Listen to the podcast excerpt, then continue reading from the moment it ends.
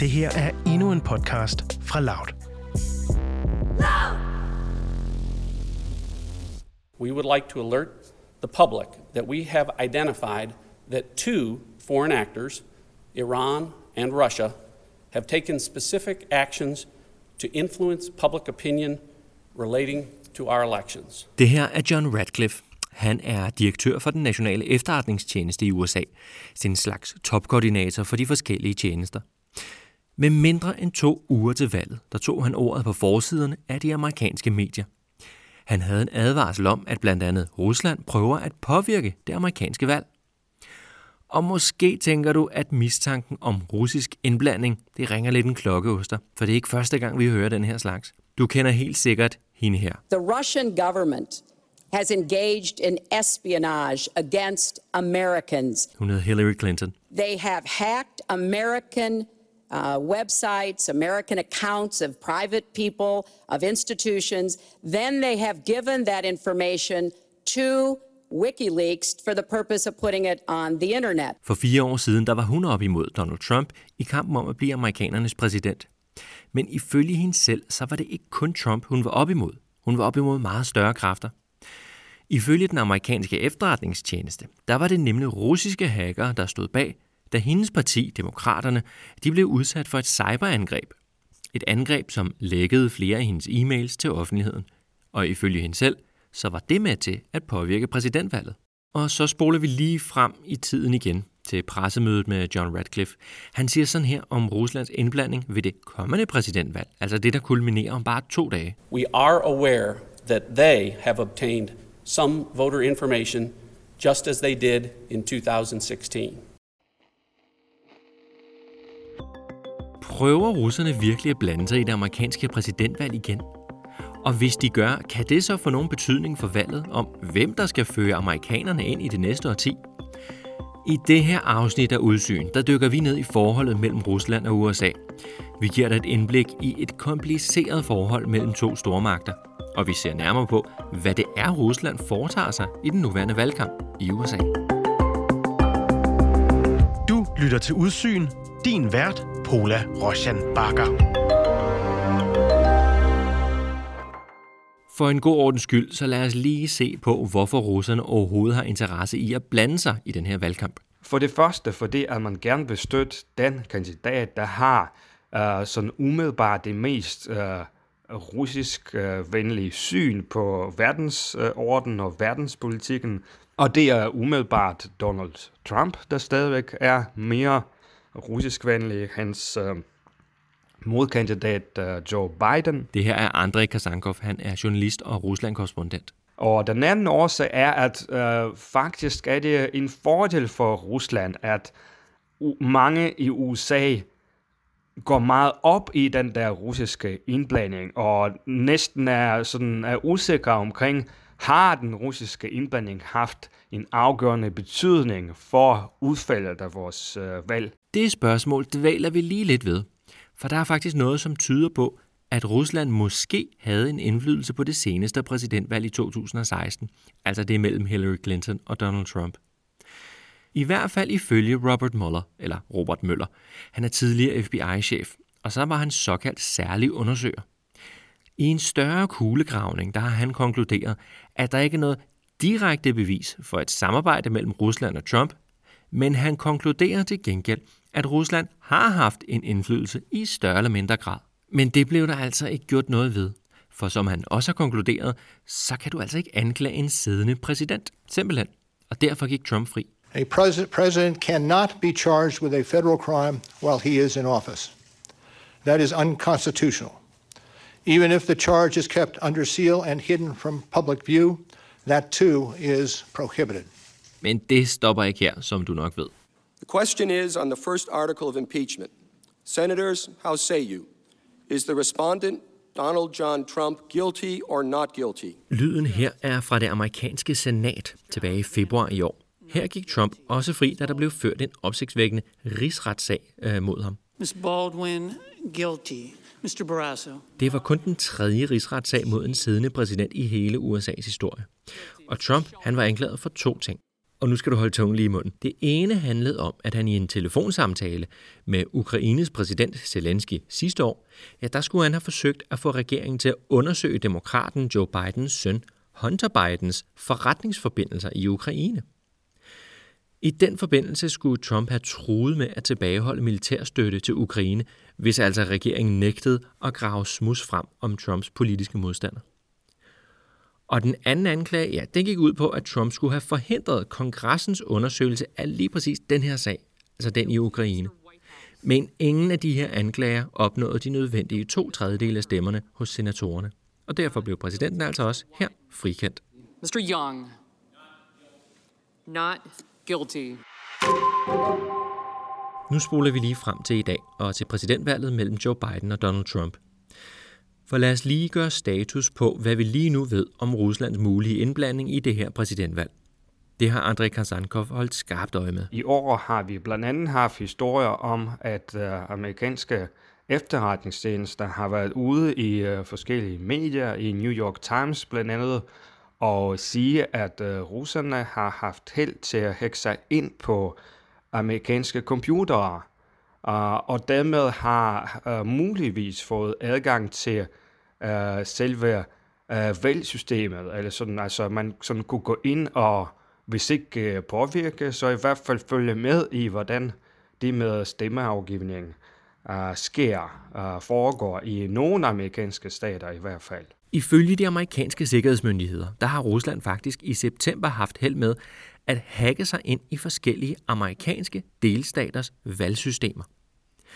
Og selvom der ikke er bevis for, at den her hacking rent faktisk har fiflet med systemerne op til valget, så har det givet ekstra arbejde til John Radcliffe og hans kolleger i efterretningstjenesterne. Men også politikerne holder skarpt øje. Her der er det demokraten Nancy Pelosi. Hun er formand for repræsentanternes hus. We don't want any foreign interference in our elections from anyone. Som bag sit mundbind kommenterer på de her udefrakommende trusler mod et amerikansk præsidentvalg. We think intimidation in the election is wrong, foreign or domestic. Men på trods af, at der er historie om russisk indblanding, så er det måske ikke i den samme størrelsesorden, som vi så for fire år siden. Det vurderer Andrei Kazankov. Vi har ikke modsat 2016, har vi endnu ikke set det samme store øhm, angreb, om man så må sige, fra russiske troldefabrikker. Det er dem, der spredte en masse løgnehistorier på Facebook og Twitter og andre sociale medier sidst øh, ved valget i 2016. Troldefabrikkerne, altså en række online trolls, som ved det seneste valg forsøgte at sprede rygter og skabe splid mellem amerikanerne. Ved det her præsidentvalg, der har vi ikke set internettrollene komme ud af busken i samme grad, men det er ikke ens betydende med, at russerne helt holder fingrene fra amerikanernes præsidentvalg. Russerne har jo skiftet deres uh, taktik, og frem for at man sådan næsten åbenlyst øh, har nogle trolde, der laver nogle historier, som er falske, og hvor man faktisk ret nemt kan finde frem til, at der er nogen, der sidder fra russiske IP-adresser og laver de her historier. Um, så har man satset mere på bots, altså automatiske uh, profiler, uh, robotprofiler, som um, man kan faktisk godt programmere til at like eller retweete forskellige opdateringer på Facebook og Twitter og alle mulige andre steder. Og den her nye taktik, som russerne har lagt for dagen ved det her valg, det har blandt andet præget en historie. Det, som også kaldes for valgets Oktober Surprise. Den så dagens lys for ikke særlig længe siden. Der har været nogle bots på spil i forbindelse med nogle historier, dårlige historier om uh, Joe Biden. Og uh, især i forbindelse med en ret mærkelig historie om Joe Bidens son, Hunter Bidens computer. This week, the New York Post splashed with news of a trove of emails detailing Joe Biden's son's business dealings overseas. The emails reveal Hunter Biden had planned to introduce his father, who was, of course, then vice president, to an executive at a Ukrainian energy company, Burisma, a company where Hunter served on the board of directors. Serious questions tonight about whether the Russians are using Rudy Giuliani to interfere in the U.S. presidential election. And tonight, the Trump campaign is accusing Twitter and Facebook of censorship after the social media companies blocked the spread of an unverified story about former Vice President Joe Biden's son and a laptop allegedly full of his old emails. Den bliver kaldt laptoppen fra helvede. Laptoppen, som ifølge tabloidavisen skulle indeholde mails, som bekræfter, at Hunter Biden har sat et møde op mellem det ukrainske gasselskab Burisma, som han var en del af, og så Joe Biden, hans far, som på det tidspunkt var amerikansk vicepræsident. Den her historie, den har især fået de konservative medier i USA til at råbe valgskandale og korruption nærmest i kor. Men der er faktisk ikke særlig mange beviser for, at historien skulle være sand. Og oveni så kommer, at hovedkilden i historien, han er anonym. I selv præsident Trumps foretrukne propagandakanal Fox News har åbent stillet spørgsmål ved de her påståede beviser i sagen. Alligevel er det relevant at stille spørgsmålet, kan denne her historie, uanset om den er sand eller falsk, kan den gå hen og få betydning for Joe Biden og for hans mulighed for at vinde over Trump? Nøjagtigt ligesom e-mail-lækagen påvirkede Hillary Clintons valgkamp for fire år siden. Vi har i hvert fald spurgt Derek Beach. Han er professor i statskundskab ved Aarhus Universitet. Nå ja, og så er han amerikaner. Jamen, der er en anden måde, at medierne dækker det her på. Men det er selvfølgelig også øh, det der med Hillary Clintons e-mails, eller Podesta, altså kampagnechefen øh, og så videre, topdemokrater, de var rigtige e-mails. Altså, og, og FBI havde undersøgt det og sagde, jamen, det var det. Øh, og medierne så dækkede det massivt, også New York Times, Washington Post osv. Forskellen spoler frem til i dag. Forskellen er, at vi har en kilde, som ikke kan stoles på. Altså, den, den, den lugter virkelig øh, den historie. Altså forstået på den måde, at, at Hunter Biden skulle have fløjet til, til Delaware. Han bor i Kalifornien, fløjet til Delaware og øh, øh, udleveret hans, hans computer, og så skulle alle de her e-mails ligge på.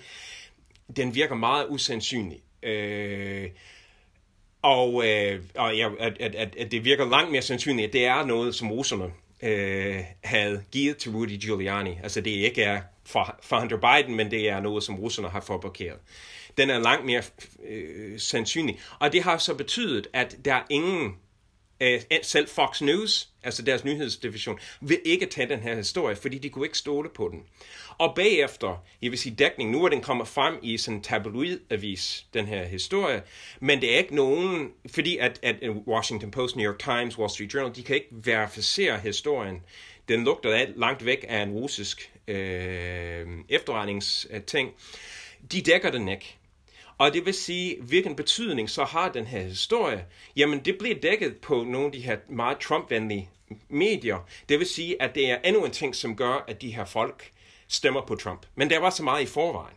Altså, altså, de elsker Trump. Altså, det her er bare endnu en grund til, at de skal stemme på Trump. Mens alle dem, der måske tvivler på Trump, øh, og måske kunne finde på at stemme på Trump, de få, vi vil sige, undecided øh, vælger tilbage, eller øh, decideret demokrater, de, de hører ikke historien, fordi at det bliver ikke dækket af Washington Post, New York Times, inden end, man siger, det her er en, en utroværdig konspirationsteori. Okay, så amerikanerne har lært af historien, og de har lært af præsidentvalget i 2016. Nok til, at de skal være på vagt over for de her falske nyhedshistorier. Og russerne, ja, de er nærmest slet ikke til at finde i valgkampen. Hvorfor?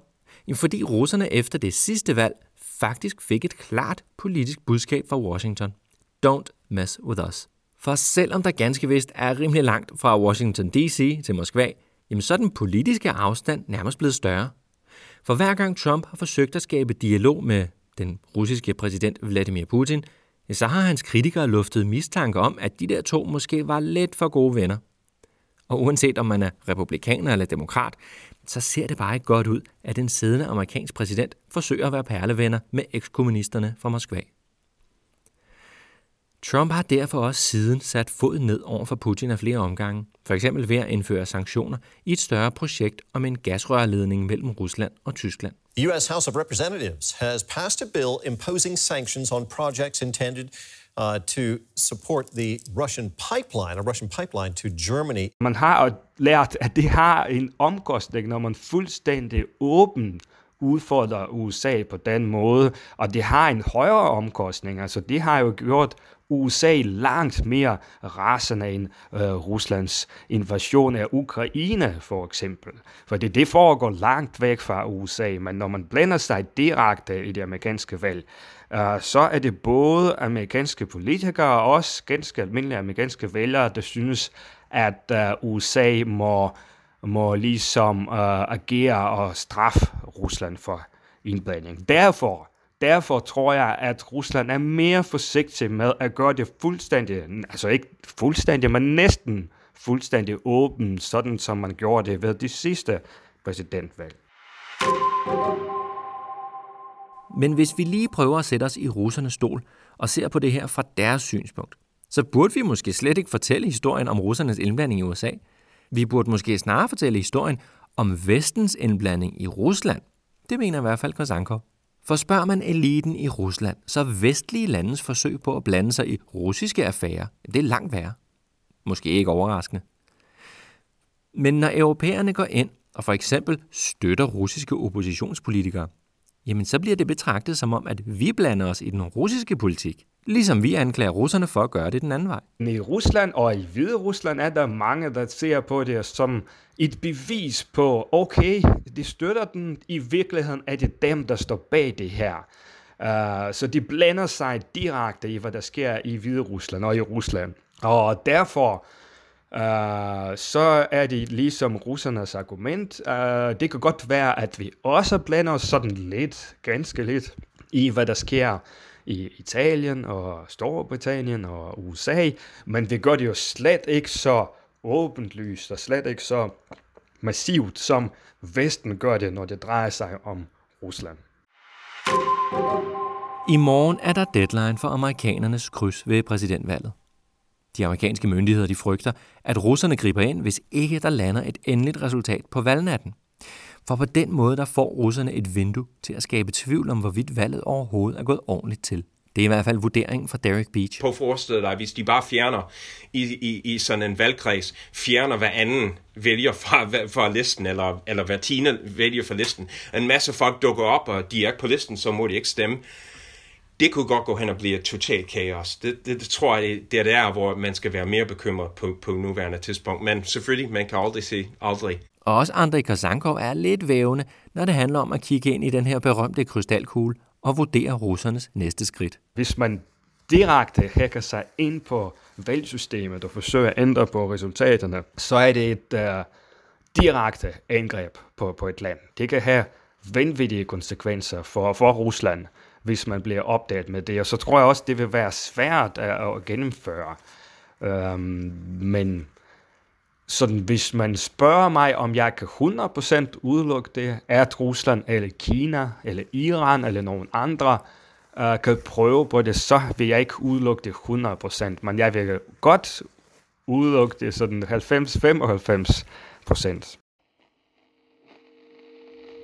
Så vi står altså tilbage med en valgkamp, som er ved at rende ud.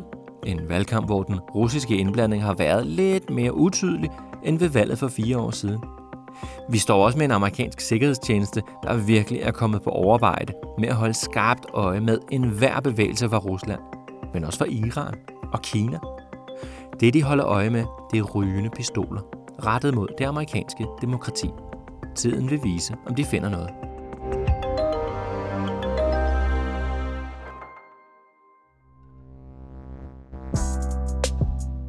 Det her var en aktuel podcast fra Loud.